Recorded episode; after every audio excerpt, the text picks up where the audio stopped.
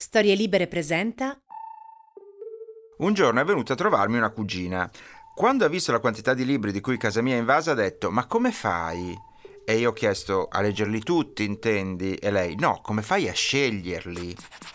Mi ha spiegato poi che a lei piace leggere, anzi vorrebbe anche leggere di più, ma ogni volta che entra in una libreria e si trova circondata da migliaia di volumi che non conosce si sente come sopraffatta.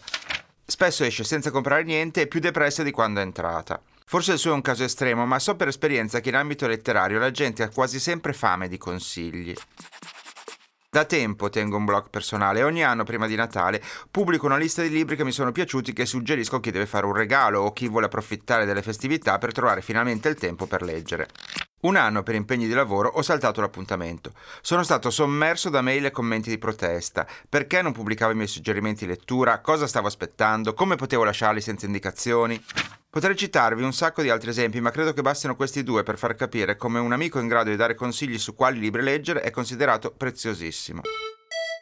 Ed è sulla base di tale considerazione che nasce questo podcast, dove a parlare di libri saranno in tanti, ma soprattutto chi ci vive ogni giorno ne sa più di tutti noi, ossia i librai.